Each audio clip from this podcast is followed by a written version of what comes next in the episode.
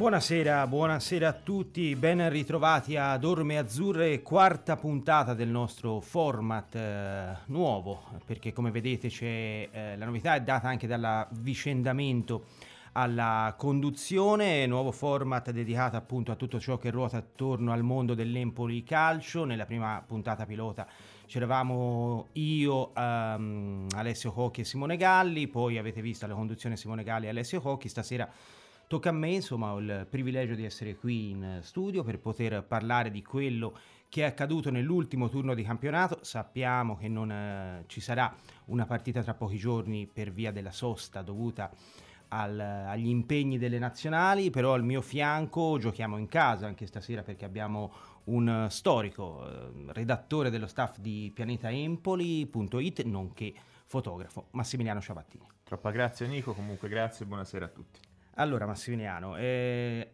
ai noi ci, dobbiamo, trovia, ci troviamo a commentare stasera la prima sconfitta stagionale dell'Empoli che è maturata alla Dacia Arena contro il Pordenone. Sappiamo che è stata una partita molto particolare, ci sono stati degli episodi che sono eh, da, sì, da discutere, influito, discutibili e, e sicuramente hanno influito sul risultato finale. Come l'hai vista? Naturalmente al di là della sconfitta sappiamo anche la dinamica con cui si è sviluppata, poi ne parleremo diffusamente. Che impressione hai avuto sulla, sul match dell'Empoli a Pordenone? Un match condizionato senza dubbio da, da, quello che è accaduto nei primi due minuti, perché comunque giocare 90 minuti più il recupero praticamente in 10 eh sì. sicuramente non, non agevola, al di là di quelle che erano le parole di Lidl negli anni 80, per cui secondo lui in 10 si giocava meglio perché c'erano più spazi. Ecco, per quanto riguarda invece la prestazione... Non si è verificato. Esatto, questo. per quanto appunto riguarda la partita dell'Empoli del, dell'altro giorno, ecco, non, non, si è verificata questa condizione favorevole. No, no, no, il teorema di Lidon stavolta non si è... Non ha trovato applicazione. non ha trovato applicazione, bravo.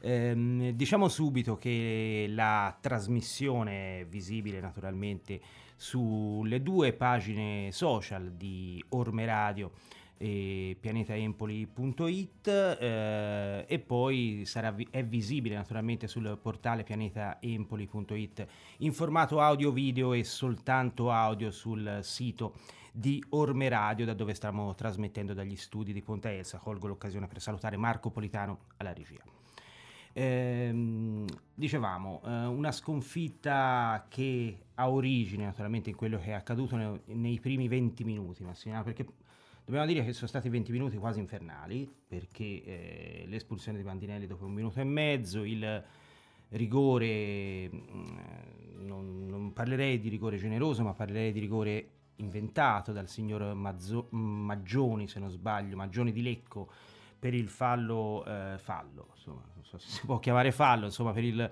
eh, neppure, neppure, contatto per la verità insomma tra Dezzi e, e Misuraca rigore una licenza poetica del direttore di gara via. Esatto sì sono d'accordo mi sembra il termine giusto. Ehm, rigore poi realizzato da Burrai che ha portato appunto il Pordenone sul risultato di 1-0 eh, poi pochi minuti dopo intorno al ventesimo quindi per completare questi 20 minuti da girone dantesco il rigore poi fallito da, da Mancuso che lo stesso Mancuso era stato abile a procurarsi ehm, per il fallo commesso dal portiere del Pordenone, rigore poi sparato alto e, e poi c'è stato diciamo, il raddoppio al quarantesimo del primo tempo.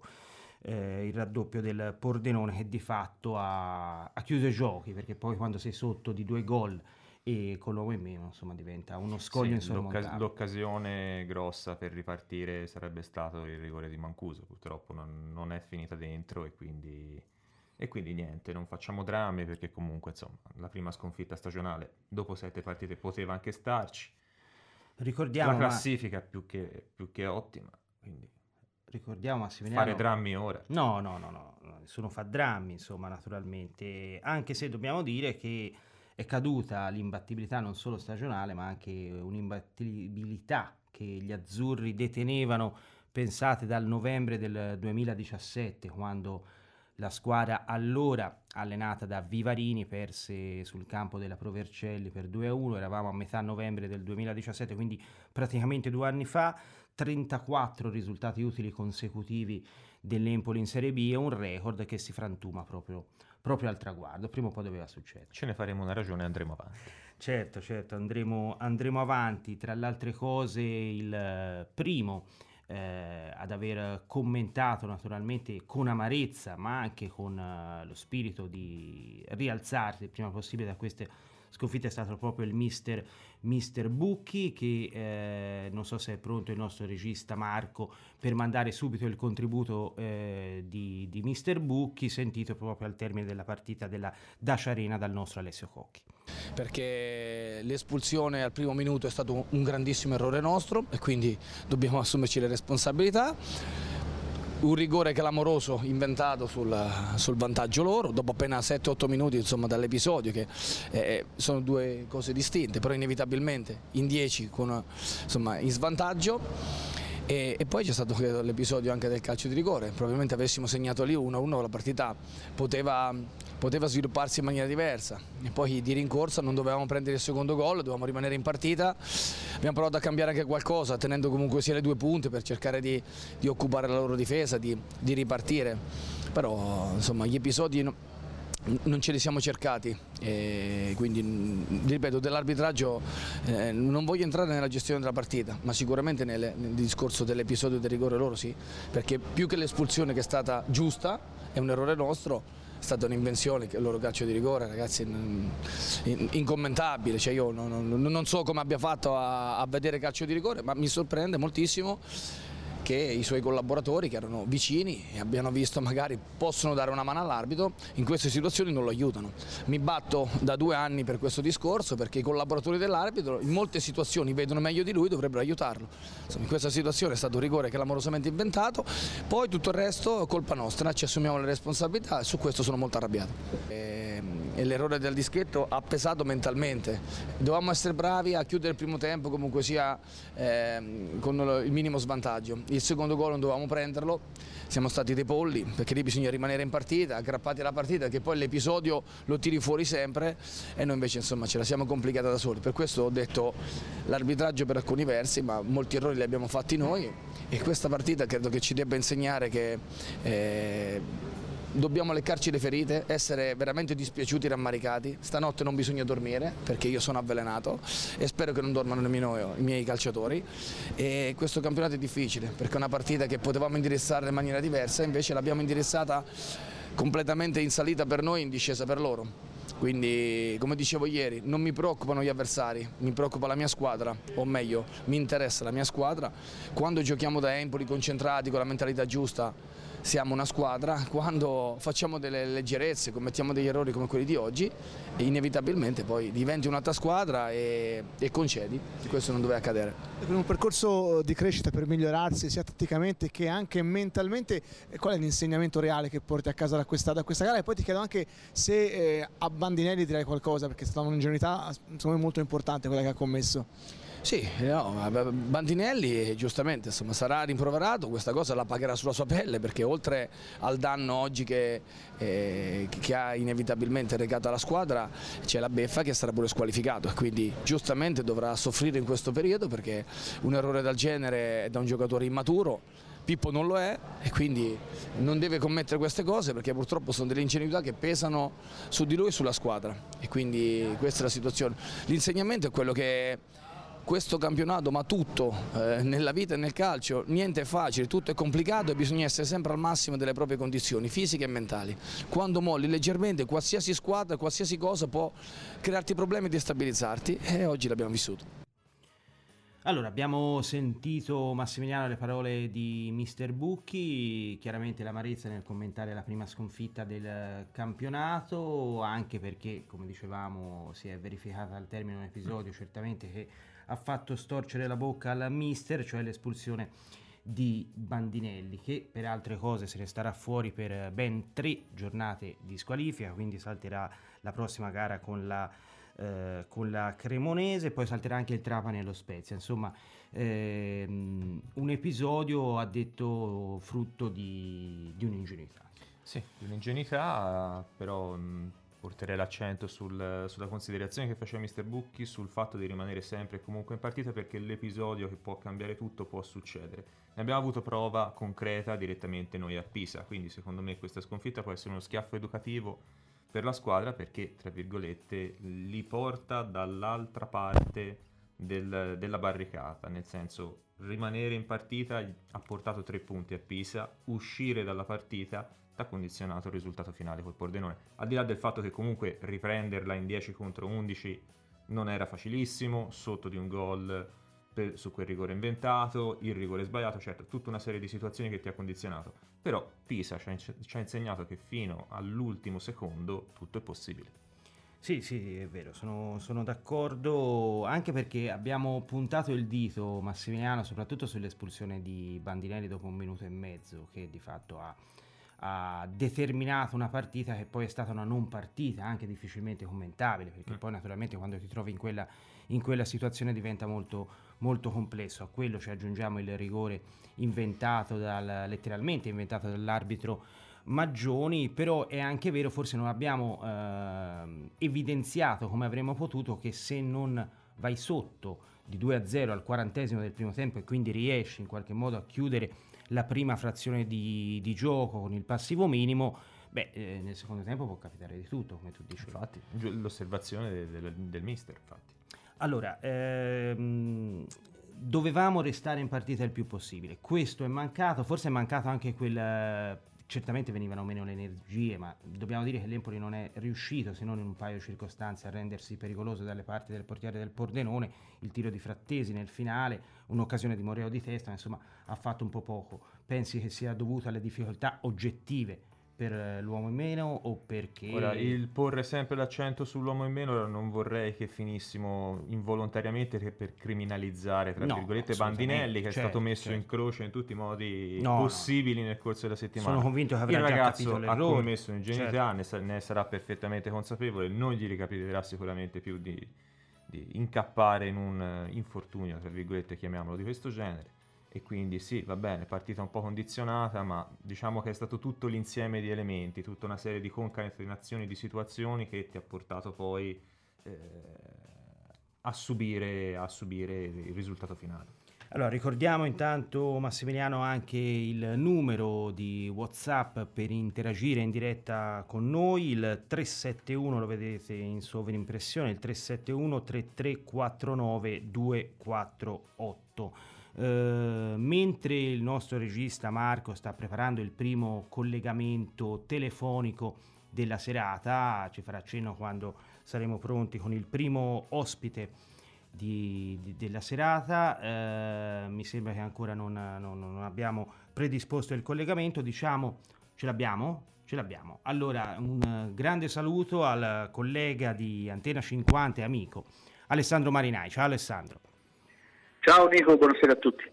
Allora Alessandro, ne parlavamo con Massimiliano Ciabattini in studio ehm, della sconfitta naturalmente di Pordenone, abbiamo aperto con quella, ti vorrei chiedere subito Alessandro se dobbiamo rubricarla a tuo avviso a, come incidente di percorso, al di là delle modalità eh, con il quale diciamo si è manifestata, quindi incidente di percorso o campanello d'allarme a tuo avviso? No, campanello d'allarme no, mai un incidente di percorso, una sconfitta. Io credo che questa squadra, eh, l'Empoli, al momento non abbia eh, la qualità per definirsi imbattibile, quindi può capitare di perdere una partita specialmente per come è maturata questa sconfitta, ovvero in, in inferiorità numerica fin dall'inizio. È chiaro che eh, regalare un uomo dopo un minuto o poco più incide molto sulla, sulla psicologia anche del gruppo, eh, ne parlavamo anche l'altro giorno, Nico, eh, se prendessimo un gol dopo un minuto sarebbe sì difficile, però puoi recuperare, ma andare in inferiorità numerica secondo me è molto peggio per tutta una serie di fattori. Poi c'è da considerare come è arrivata questa sconfitta di lì a poco, ovvero con un calcio di rigore che definire ridicolo e fare un complimento all'arbitro eh, e poi te che lo sbagli. È chiaro che sono eh, episodi e situazioni che vanno ad influire ulteriormente già su quella mazzata che hai subito dopo un minuto. Quindi è una partita un po' particolari da commentare, ma non, eh, nessun campanello d'allarme ci mancherebbe. Allora Alessandro, fermiamoci però un attimo anche sul, sul rigore, perché Mister Bucchi nel post partita, lo abbiamo sentito poco, poco fa, eh, il suo contributo al termine della gara di Pordenone, ha fatto riferimento anche a un altro aspetto che direi molto interessante, molto importante, cioè l'arbitro ha sbagliato, però non ha trovato la collaborazione da parte dei suoi collaboratori, da parte degli assistenti. E ti chiedo a te che sei sempre molto attento a queste dinamiche e anche con un certo scetticismo perché ti conosco, non pensi che lo strumento tecnico e quindi il VAR avrebbe potuto agevolare il compito? E quindi la domanda è mm, portarlo in Serie B come lo vedi? Ma io credo che ci sia il progetto di portarlo, di portarlo, anche in Serie B. È chiaro che col VAR non lo dai mai quel rigore, anzi vai ad ammonire il calciatore. Eh, io non sono un amante del VAR, sia chiaro, da sempre.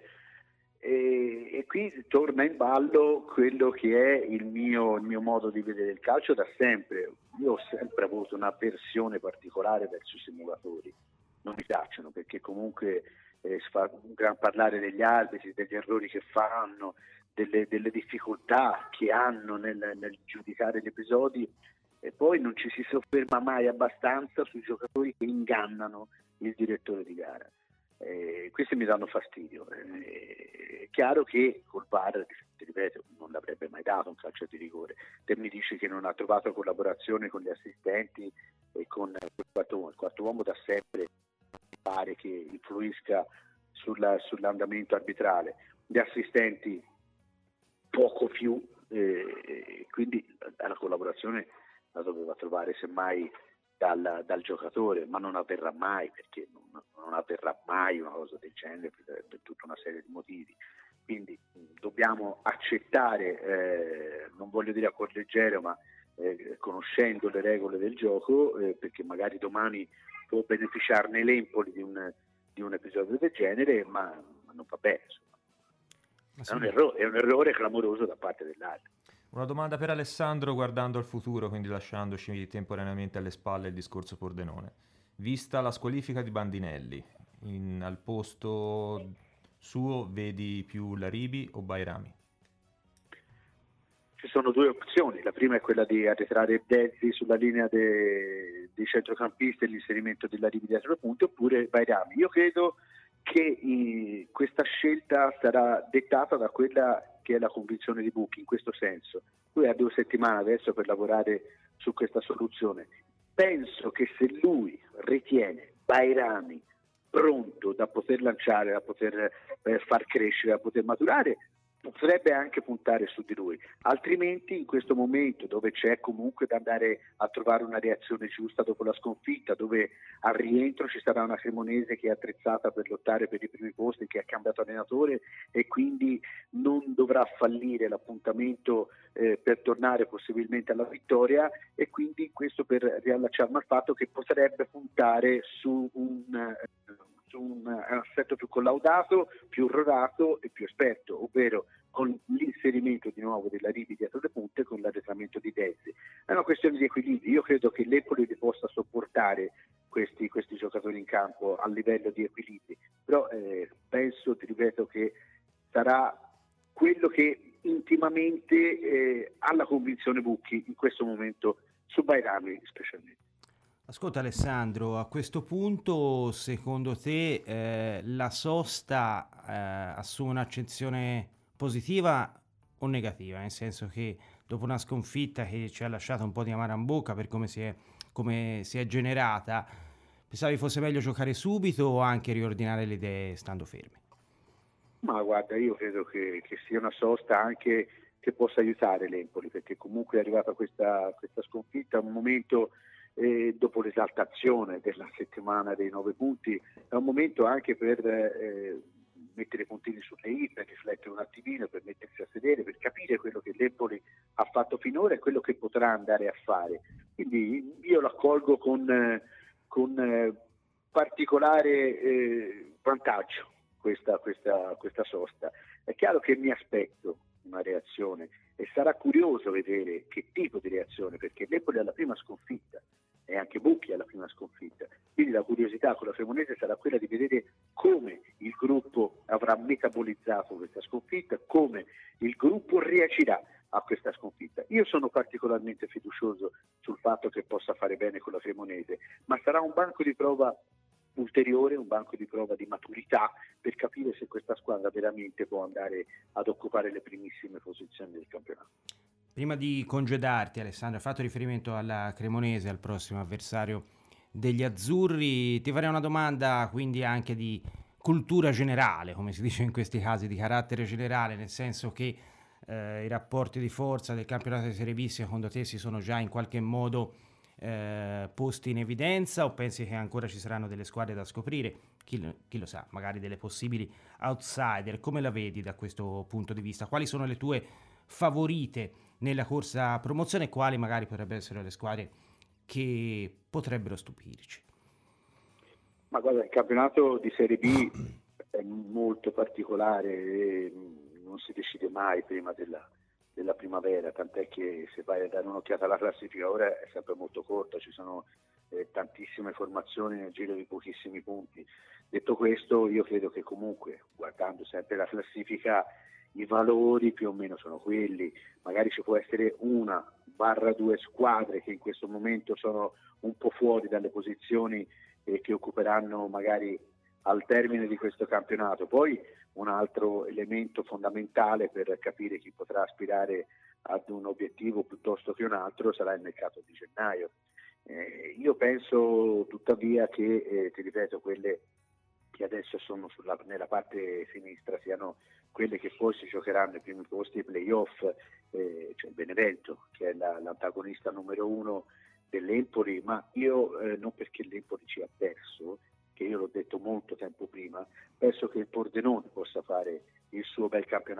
perché è una promossa, noi, lo sappiamo bene, perché lo siamo stati tante volte neopromosse, sappiamo bene i benefici che si portano dietro le squadre che vincono il proprio campionato, perché si portano dietro lo zoccolo duro, perché si portano dietro energia positiva e scuole positive. Quindi io credo che Pordenone poi alla fine eh, rimarrà nel gruppo, non dico delle primissime posizioni, ci mancherebbe, ma in zona playoff io, io ce lo vedo. Ecco. Poi vediamo nel cammino quello, quello che viene fuori, ma io credo che siano queste insomma, le formazioni, compresa la Cremonese, eh, che la Cremonese è un organico di tutto rispetto, mi piace molto anche l'Ascoli, sebbene venga da due eh, giornate in cui ha segnato un po' il passo. Quindi ci sono diverse formazioni in un campionato che è livellato, ma come amo dire io, verso il basso.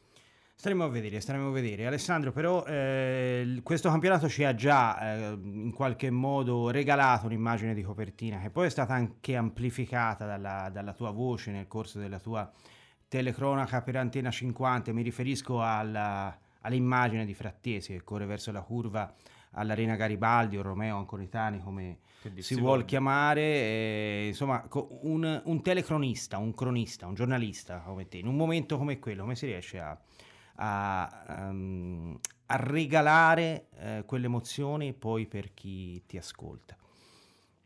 E cosa hai vissuto però eh, per commentare una cosa del genere?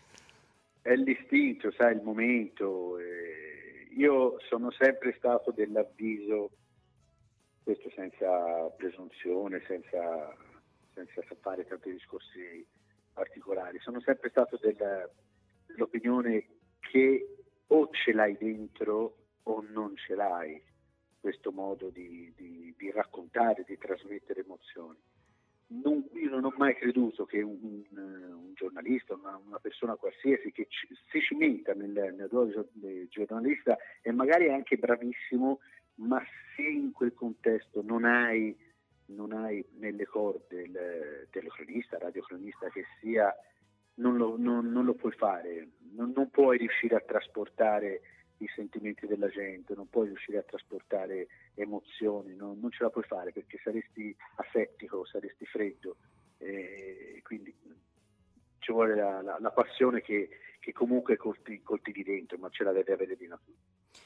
Grazie Alessandro, un abbraccio e un bocca al lupo naturalmente per il Grazie tuo lavoro. Grazie a voi Ciao ragazzi, buona serata. Buona serata. Ciao Alessandro, e appunto parla, si parlava di, di, di, di, talento, di qualcosa che hai dentro e che se ce l'hai insomma in qualche modo emerge fuori. Eh, questo è un discorso che si potrebbe fare a proposito anche di un certo Frattesi, ne parlavamo anche a microfoni spenti, pensi che sia lui il giocatore eh, forse più sorprendente, tra virgolette, di questo avvio di campionato? Sicuramente di questo avvio di campionato sarebbe importante che eh, il ragazzo dimostrasse la insomma, solidità mentale e continuità di rendimento, perché sono secondo me le chiavi di volta che differenziano un buon giocatore da un ottimo giocatore e lui sicuramente ha le potenzialità per essere un ottimo giocatore.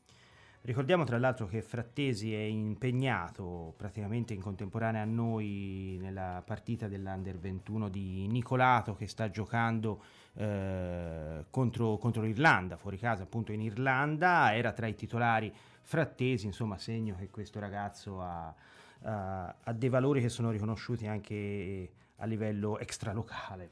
Eh, a proposito di Frattesi e Pisa, visto che ne parlavi prima con Alessandro, quando c'è stato il gol di Frattesi, eh, io come postazione fotografo ero proprio sulla, sulla, su quella porta lì, quando ci siamo visti arrivare incontro i giocatori dell'Empoli, sinceramente abbiamo avuto paura di finire in curva anche noi, trasportati dall'onda, in quel caso l'onda bianca dei calciatori. Sarebbe bello lanciare una specie di, mm, di invito, una, una, sorta di hashtag ai tifosi azzurri dove eravate eh, dove al gol di Frattesi. sì, perché dobbiamo dire che mh, mm, Massimiliano è stato un momento veramente esaltante. Insomma. Io ho avuto la fortuna di essere in curva tra i tifosi. Insomma, ogni e lo tanto... sai perché ti ho fotografato. E mi hai fotografato, sento la necessità. E sapevi già come sarebbe andata a finire, come descrivo nella foto. Eh? Soprattutto nei derby, sento la necessità di, di viverla lì, lì dentro e ho visto la gente letteralmente impazzita e io sostengo che la partita Pisa-Empoli, al di là della posta in palio, era una quinta giornata di un campionato in Serie B, eh, nulla più, però era un derby e molto sentito e poi il gol al 96esimo naturalmente è stato un momento pazzesco. Io sì, l'ho messa... Soprattutto dopo il coro dei Pisani, non ci sarà vittoria, non ci sarà per voi. Sì, lo stavano ancora cantando quando ha, sentato, ha, segnato Frattesi. Però io lo... Io mh, esagero se dico che quella partita la metto tra le top 5 del, del, della storia recente dell'Empoli. Assolutamente no. Eh, secondo me è esagerato invece da parte, insomma, su commenti che, che abbiamo letto tutti, eh, assimilarla a eh, Empoli Vicenza.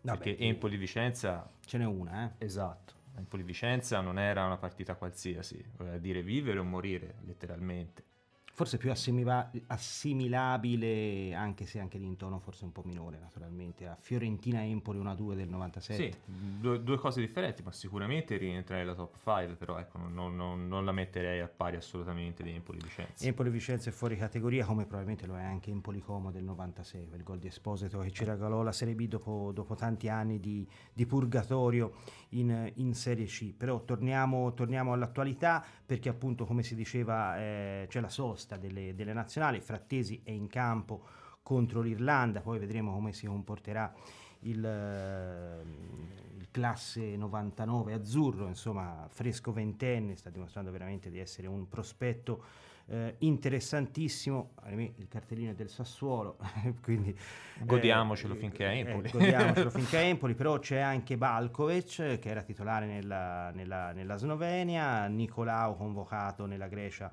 Under 21, Bairami, nella, ne abbiamo parlato spesso e potrebbe tornare il suo nome veramente, veramente di moda in questi giorni, vista l'assenza di Bandinelli, anch'esso convocato, si diceva Bairami nella Svizzera Under 21, poi Veseli naturalmente è nella nazionale maggiore albanese e anche Ricci nell'Under 19. Quindi sono sei gli azzurri impegnati eh, nelle rispettive nazionali. Io fo segno al nostro regista se è in grado già di iniziare a stabilire il secondo collegamento della serata, non ci sono diciamo partite eh, da commentare almeno nel giro di pochi giorni perché come abbiamo detto c'è la sosta delle nazionali, quindi preferiamo fare un excursus di carattere generale su quello che è accaduto in queste prime sette gli giornate. Gli argomenti del, del, volendo non mancano. Dai. No, gli argomenti ce ne sono molti. Eh, uno di questi è proprio il nostro prossimo avversario, mentre si stabilisce il collegamento con il secondo ospite telefonico è appunto la Cremonese. Cremonese che ha cambiato l'allenatore, ha esonerato Rastelli e credo credo sia la prima panchina che salta. In Serie B ha preso una vecchia conoscenza, cioè Marco Baroni, ex Frosinone, ex Benevento. Eh, nuovo, ci troveremo una Cremonese Già con un nuovo allenatore. Cremonese ai tempi dei tempi. Esatto, eh, questo aspetto ti preoccupa nel senso che dal punto di vista motivazionale la Cremonese potrebbe essere più carica o comunque sarebbe stato un problema? Oh, parlare di preoccupazione mi sembra eccessivo, senza per questo voler sminuire chiaramente la, la Cremonese. Penso che l'Empoli abbia la, le capacità per poter affrontare serenamente la gara. Sicuramente da parte della Cremonese dovremo aspettarci che la squadra dia quel qualcosa in più che sempre viene dato quando ci si confronta con una situazione gestionale nuova. Quindi qualche attenzione in più sicuramente andrà posta senza però per questo eh, temere chissà cosa insomma. Eh, la prima panchina che salta, si diceva in Serie B, faccio una piccola digressione, ne è saltata un'altra prestigiosa in Serie A. E lo dico a malincuore perché tocchiamo anche questo argomento perché eh, Giampaolo, che naturalmente è un tecnico che ha che ha eh, insomma, lasciato una, un dei ricordi ricordo, straordinari. Eh. Ci dispiace, è vero, facciamo una piccola digressione a Massimiano che, che ab- sia stato esonerato nella, nella panchina. Sì, probabilmente era la persona giusta nel posto sbagliato nel momento sbagliato. Penso si possa riassumere così. Torniamo all'Empoli perché abbiamo il secondo ospite telefonico della serata che è Marco Sabia del Tirreno. Ciao Marco. Ciao, ciao Nico, buonasera a tutti. Allora Marco, eh, a te il l'arduo compito di commentare la prima sconfitta stagionale, ahimè, degli azzurri, ne parlavamo anche con Alessandro Marinai, sconfitta forse da rubricare diciamo, all'incidente di percorso. Che idea ti sei fatto del nuovo Empoli di Mister Bucchi, al di là dello stop di pochi giorni fa? Senti, sì, è una sconfitta, spero al 99% da inserire fra quelle fra le non partite ecco, che possono capitare anche ad una grande squadra una, nell'arco di una stagione. Per come si è poi sviluppata la partita direi che eh, farne una, una, tragedia sarebbe controproducente. È chiaro che poi perdere 2-0 non, non, non sta simpatico a nessuno, però è anche vero che come ho detto eh, ci sta di, di, di, perdersi in un bicchiere d'acqua una volta per tutta una serie di, di, questioni e credo che questo sia uno dei jolly diciamo negativi giocati per quest'anno. Ascolta Marco, eh, chiaramente salta agli occhi, lo abbiamo detto, insomma, senza voler naturalmente gettare la croce addosso al ragazzo che naturalmente avrà capito l'errore, mi riferisco a Bandinelli che dopo un minuto e mezzo purtroppo si è fatto cacciare dal terreno di gioco lasciando, lasciato eh, la squadra in 10. Eh, a questo punto si tratta però anche di sostituirlo. Quali sono secondo te le opzioni percorribili e credi che magari lo stop forzato di Bandinelli possa consentire a giocatori che fin qui non si sono magari messi particolarmente in luce di trovare il loro spazio e di iniziare un nuovo campionato. Sì, eh, chiaramente per azzerare la componente della, dell'emotività che poi ha portato Bandinelli a, reagire dovremmo, dovremmo, giocare con i robot ed è impossibile, anche Zidane ha tirato una testata in finale dei mondiali ed era Zidane. Ed era Zidane. Detto, questo, detto questo, io credo, ne parlavamo anche nei giorni scorsi, che la prima strada percorribile sia quella di Laribi, cioè arretrando Dezzi e alzando Laribi, reinserendolo poi alla fine come tre quarti, anche per un discorso di, di, di giocatore su cui la società ha investito e che comunque è un nome per la, per la categoria della Serie B. Io credo che, per, per come la vedo io, spesso gli allenatori eh, come promozione scelgono il giocatore, diciamo, l'usato sicuro. Eh, se poi l'usato sicuro non funziona, anche perché per ora la Ribi non è che abbia inciso più di tanto, poi si può, si può valutare altro. Il prossimo avversario, una domanda anche sulla, sulla, Cremonese, anche se poi ne parleremo naturalmente diffusamente la prossima settimana con uh, Simone Galli e i suoi ospiti qui alla trasmissione. Eh, Cremonese che è stata proprio oggi, se non sbaglio, in un'intervista sul portale Serie B News, indicata dal presidente Fabrizio Corsi come una delle rivali più temibili nella corsa alla promozione. Ha anche cambiato l'allenatore, ha preso Baroni al posto di Rastelli. Che partita sarà? quella contro la Cremonese? Ma, eh, sicuramente le, la, la, Cremonese si trova in, que, in, quella posizione di classifica un po' diciamo per caso, cioè per caso non accade niente, però non dovrebbe essere lì se si guardano i livelli delle, delle rose. Sicuramente non depone a favore dell'Empoli il cambio dell'allenatore perché spesso vediamo che quando arriva un allenatore nuovo con motivazioni nuove la società si, scusa, la squadra si trasforma e, ingrana, ingrana la quarta e poi parte. Se ci mettiamo anche che comunque, come dice Corsi, su questo sono d'accordo, la Cremonese è una squadra che ha fatto la, la rosa per fare la Serie A, eh, sarà una partita secondo me difficile che però da un altro punto di vista se l'Empoli si impone è un altro mattoncino in più nella consapevolezza che, che l'Empoli sta acquisendo riguardo alle proprie risorse. Senti Marco, ti volevo fare una domanda anch'io in relazione a un diversamente indisponibile, mettiamola così, non Bandinelli per, per squalifica, ma ti parlo di Lagumina in funzione mm. dell'infortunio che ha patito recentemente. Come vedi la situazione dell'Empoli in attacco in prospettiva? Nel caso in cui, è chiaro, qui aspettiamo ancora gli esiti degli accertamenti, il eh, problema de, de, dell'attaccante siciliano insomma, fosse destinato a tenerlo fuori per un periodo di tempo prolungato. La coperta la trovi un po' corta là davanti?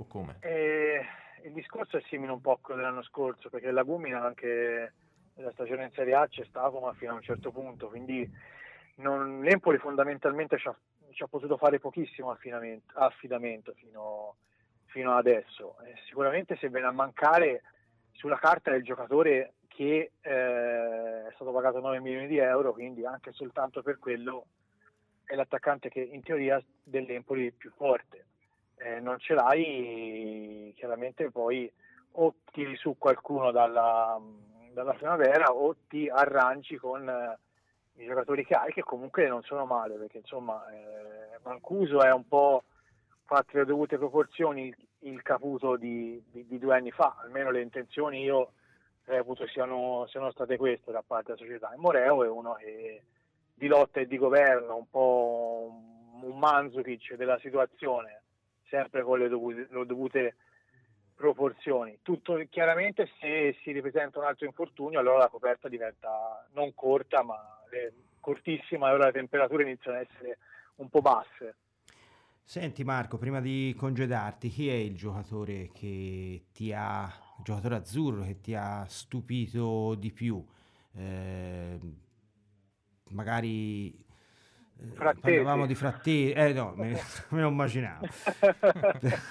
Però frattesi, ti volevo... No, perché... Sì, sì, vai, vai, vai, vai. No, Frattesi perché comunque è un po', diciamo, un predestinato, si sapeva che avrebbe avuto un certo impatto perché l'abbiamo visto con la nazionale, con la del 20 e il giocatore c'è. Ne parlavamo sempre nei giorni scorsi, è uno di quei giocatori secondo me che ha un futuro ben oltre la Serie B. Infatti poi il Sassuolo all'Empoli l'ha dato in prestito, non è che l'ha, che l'ha venduto, le comproprietà non esistono più, però eh, non, non, c'è questo, è un motivo e se, se, hanno fatto questa scelta i neroverdi eh, non me l'hanno fatta ragion veduta, perché insomma il giocatore poi in quel ruolo di campo, un incursore che si inserisce, fa la differenza in quasi tutte le squadre con quel sistema di gioco. Se no, ti direi anche ma non male nemmeno Dezzi, secondo me, e nemmeno Mancuso. Ma visto che parlavamo di Sassuolo po- poco fa, giustamente citavi la squadra proprietaria del cartellone frattesi, la scomparsa di Squinzi può cambiare mm. qualcosa nelle, nelle dinamiche del, del, Sassuolo, nelle prospettive anche del Sassuolo e quindi magari farci rientrare in gioco per riacquisire il cartellino del ragazzo, chi lo sa.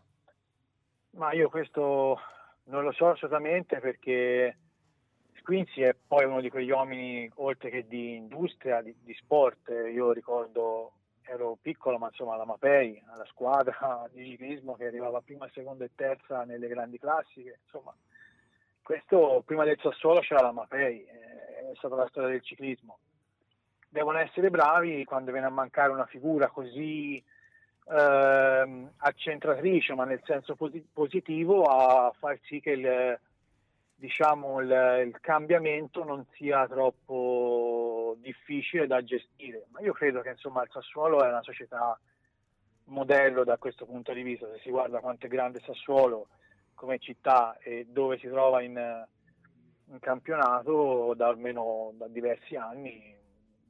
Poi se sono disposti a, a venderlo all'Empoli, beh, ben venga, ma credo che poi si vada su delle cifre che l'Empoli non so se si, può, se si può permettere. Mi auguro di sì, ma razionalmente credo di no. Se no facciamo calare il rendimento di Frattesi, svalutiamolo e poi prendiamolo. sì, sì, sì. Le famose quello... tattiche di Massimiliano Ciabattini, insomma. sì, sì, sì, no, direi... Brokeraggio direi di altissimo no, livello. Eviterei perché poi o lo metti in panchina da qui all'inizio della, da qui facendoci del male però, però facendoci sì, del male. trovi un altro Frattesi in primavera allora poi Frattesi lo parcheggi metti in naftalina ma la vedo, la vedo difficile godiamocelo. Io credo che se l'Empoli va, va in Serie A poi un altro anno in prestito per fargli fare la Serie A ci sta benissimo. A meno che non esploda poi così in maniera prepotente allora poi torna alla casa madre Vedremo, vedremo Marco. Io grazie per il tuo intervento e a presto in bocca al lupo. Grazie a voi della chiamata e un saluto a tutti. Grazie a Marco Sabia del Tirreno che so che quest'anno sta vedendo le vicende dell'Empoli un po' più dalle, dall'esterno, però insomma nell'attesa di ritrovarlo al Castellani un po' più spesso per seguire le vicende degli azzurri. Vicende degli azzurri, diciamo, le notizie più fresche sono quelle che oggi c'è stato un lavoro di carattere sostanzialmente fisico in palestra, poi nel pomeriggio sono tornati alla sussidiaria perché per qualche giorno si erano allenati lì per un risollamento, se non sbaglio, del, del sì, terreno di mm, gioco del sussidiario. Però già da domani si ritorna, tra virgolette, in trasferta con l'allenamento a Coverciano e sabato amichevole sì. con la primavera a Montelupo. A Montelupo, esatto, sabato mattina, poi vedremo... Non... Sì, dettagli da definire. Dettagli appena, ancora da definire. Appena sarà possibile ve li, ve li comunicheremo Natural... su pianetaempoli.it. Naturalmente su pianetaempoli.it sarete, sarete aggiornati anche sull'amichevole di sabato, sul test in famiglia con la primavera di, di Mister uh, Boucher. Um, dicevamo Massimiliano, um, abbiamo parlato poi chiaramente chiuderemo su, sugli argomenti che ci interessano di più, quelli legati all'Empoli. Però abbiamo parlato di mister Giampaolo, io ti vorrei coinvolgere anche su al, due altri grandi mister azzurri. Il motocross? Ah, chi, no, se, di, di, chi se la sta passando estremamente bene è un certo Maurizio Sarri in questa fase, chi se la sta passando un po' male, però è ancora lì in sella, è Aurelio Andreazzoli. Come la vedi la situazione di questi due, due big del passato? Penso che, che Sarri con, con, il suo lavoro e con i risultati che porterà il suo lavoro sicuramente vincerà lo scetticismo che lo ha accolto in quel di Torino. Perché poi tanto um, si fa un bel ragionare di, di, di, bel gioco, di maestri di calcio eccetera eccetera. Poi abbiamo visto cosa è successo con Giampaolo quando non sono arrivati i risultati.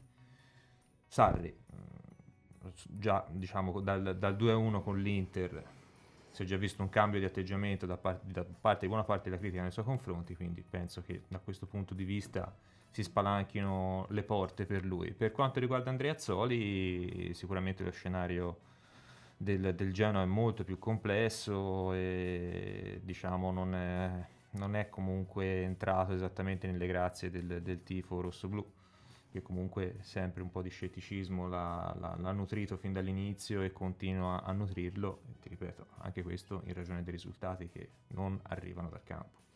Bene, beh, torniamo però sull'Empoli, siamo quasi in chiusura, Massimiliano. Eh, credi, l'ha fatto anche Alessandro Marinai questa domanda, credi che i rapporti di forza si siano in qualche modo già delineati? È presto per poter secondo dirlo? Secondo me è presto e ti porto anche l'esempio... No, perché secondo me le squadre che si trovano dalla parte sinistra della classifica, alcune di esse io credo che porteranno fino in fondo io, la, io ti, ti l'inseguimento invito, alla ti invito a considerare un aspetto, un aspetto che vissuto sulla nostra pelle. L'Empoli schiacciasassi del campionato 2017-2018 ha spiegato le ali a partire dalla fine di dicembre. Da dicembre. Perché quel, quel Perugia-Empoli. Quindi sostanzialmente, è... quindi c'è tempo per eh, aver modo di, di, soppesare quali sono ancora i reali valori che secondo me non, non sono stati espressi e li vedremo solo più avanti, adesso è prematuro certo. fare, fare, classifiche. È prematuro Limitiamoci, anche... limitiamoci a leggerle perché... Anche perché magari poi i, i punti non corrispondono alle reali qualità delle squadre. Ad esempio, a me nel perentorio 3-0 subito al Castellani pochi la settimana scorsa non è dispiaciuto curiosamente paradossalmente il Perugia di Massimo Oddo come la vedi questa squadra? Perugia mm, a me sinceramente non ha entusiasmato in, quella, in quell'occasione sono... Ha perso 3-0, dobbiamo sì, dirlo. No. Però secondo me se, secondo... per alcuni tratti non ha, non ha fatto male. Non però. ha fatto male, ha evidenziato qualche, qualche individualità di, di, di, livello, però mh, mm, non è che mi, mi, mi, desti chissà quali sensazioni di, di candidata alla promozione, sinceramente. Una, una, squadra che mi ha stupito in negativo, del mm. cui non mi sarei aspettato il, la, la, la completa assenza di qualsiasi barlume di gioco, il Cittadella.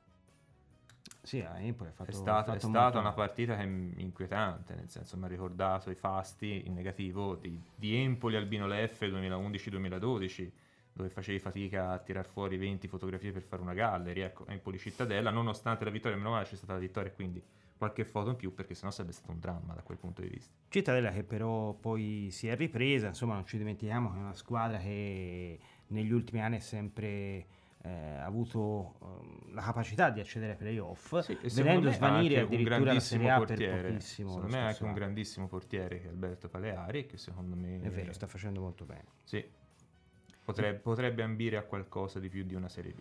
Ti volevo dire, eh, perché abbiamo parlato dei giocatori che ci hanno maggiormente sorpreso, perché poi quella di stasera è anche una trasmissione, vuole essere un bilancio insomma, di, queste, di queste prime sette giornate, non avendo la, la diciamo, la, l'assillo, potrei definirlo mm. così, di parlare del prossimo avversario perché non ci giocheremo se non tra eh, dieci giorni. Eh, dei giocatori che ci hanno maggiormente stupito, ce n'è uno a mio avviso di cui se ne parla un po' poco ed è un giocatore che non aveva lasciato un buon ricordo qui a Empoli, però è riuscito a tornare con uh, grande personalità, con grande sicurezza e mi riferisco a Simone Romagnoli ed è un aspetto secondo me mh, tra i più positivi di questo avvio di stagione azzurra. Sì, ora mh, non so in chi... Cioè, mh, ricordo che era eh, costantemente criticato all'epoca del, diciamo, de, de, de, della gestione Vivarini, però all'epoca mi pare che ci fu un accanimento eccessivo e ingiusto nei confronti di, di, di questo ragazzo che sta invece dimostrando di che pasta è fatto e lo dimostra sul campo memore diciamo di quello, di quel, de, anche delle critiche ricevute e dello scetticismo che ha subito fin dal, dal momento in cui è ritornato a Empoli e che ha saputo vincere con i fatti anche perché poi l'aspetto diciamo, della tenuta difensiva degli azzurri è un aspetto importante perché lo sappiamo, si dice spesso, magari è una frase retorica, ma la squadra vincente è quella che subisce meno reti e dobbiamo dire che l'Empoli, al di là di, di quella che io voglio annoverare come un episodio, perché poi abbiamo parlato diffusamente mm. di come è andata la gara a Pordenone, se si toglie quei due gol del Pisa, per il resto la tenuta difensiva dell'Empoli è stata, è stata importante, ha subito, ehm, se non sbaglio, ehm, prima di Pordenone aveva subito eh, soltanto 5 reti nelle precedenti ehm, 7 partite, quindi insomma sì. Empoli faceva bene da quel punto di vista. Sì, poi insomma eh, diamo la possibilità alla difesa di trovare la propria, la propria quadratura. Ora, ricordiamoci che comunque come terzino destro c'è un giocatore sostanzialmente adattato a quel ruolo che è Veseli. Mm che secondo me cioè, può dare qualcosa di più come centrale che non come terzino non destro, è esattamente un però... fluidificante diciamo non è nelle sue caratteristiche no, chiaramente la, la, però la, insomma essendo sulla per... solita corsia di Dezzi certo. normalmente per uno che spinge c'è uno che copre qualcosina in più quindi meglio così diciamo la situazione si equilibra però ripeto eh, diamo, diamo, modo alla, alla, difesa di registrarsi è chiaro che una volta che la coppia centrale ha trovato l'affiatamento e mi sembra che chiaramente Maietta e Romagnoli lo abbiano trovato, poi sarà più facile per chiunque sostituirà in caso di necessità l'uno o l'altro inserirsi in un meccanismo rodato ed efficiente. E un altro giocatore ci sta piacendo molto, l'abbiamo detto anche poco fa, in termini di d'utilità, di versatilità tattica, perché poi lo aspettavamo come mezzala e ce lo ritroviamo adesso come trequartista e, e sta facendo anche bene, Dezzi. Sì, esatto. Mm, che io ricordo aver giocato anche mm, a Empoli, a Monteboro contro, contro la Primavera qualche annetto fa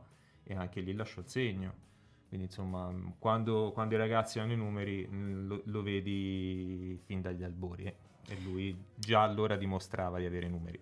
Allora, siamo davvero in uh, conclusione. Io ringrazio naturalmente il mio ospite di stasera, che poi ritroveremo uh, quanto prima qui in questi studi Massimiliano Ciabattini. Magari la prossima volta non dopo una sconfitta, ma dopo una vittoria, se no. Questo me lo, me lo auguro anch'io naturalmente e vi do l'appuntamento a giovedì prossimo, quindi tra una settimana, quando ci sarà Simone Galli alla conduzione per commentare la partita che di lì a poco ci sarà al Castellani, vale a dire Empoli-Cremonese. Un saluto a tutti e grazie per averci seguito.